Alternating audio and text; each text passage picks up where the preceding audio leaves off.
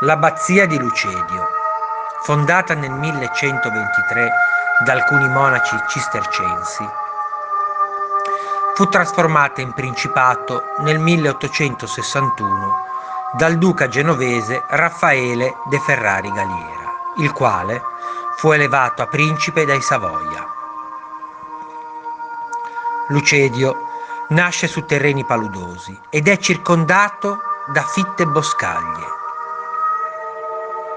queste boscaglie sono denominate locets e forse da qui il nome Lucedio. Un'altra interpretazione vuole però che Lucedio significhi luce di Dio, che diventa, secondo alcuni, Lucifero, il portatore di luce, l'angelo dannato cacciato dal paradiso. L'antico monastero medievale, trasformato oggi in azienda agricola, ha due chiese, una sala capitolare, un refettorio e persino delle prigioni.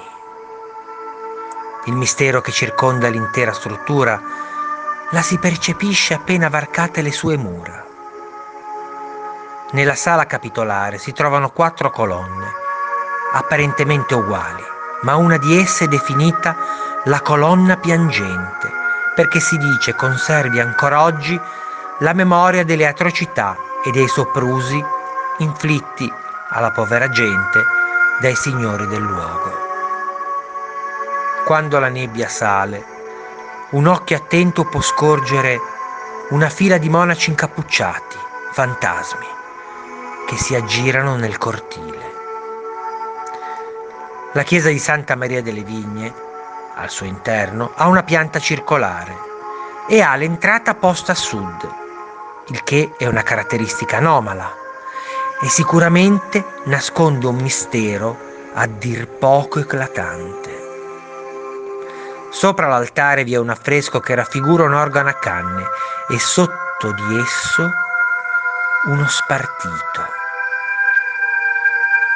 Sembra che questo pentagramma sia stato creato appositamente per allontanare le presenze maligne, ma si dice anche che se lo spartito fosse suonato al contrario sarebbe in grado di liberare le attività demoniache.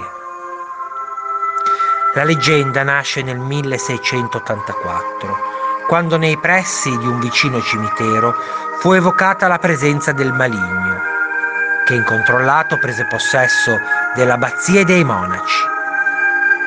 Dopo cento anni un esorcista riuscì a rinchiudere lo spirito dannato nella cripta della chiesa e pare mise i corpi mummificati di alcuni monaci a custodire la sua essenza.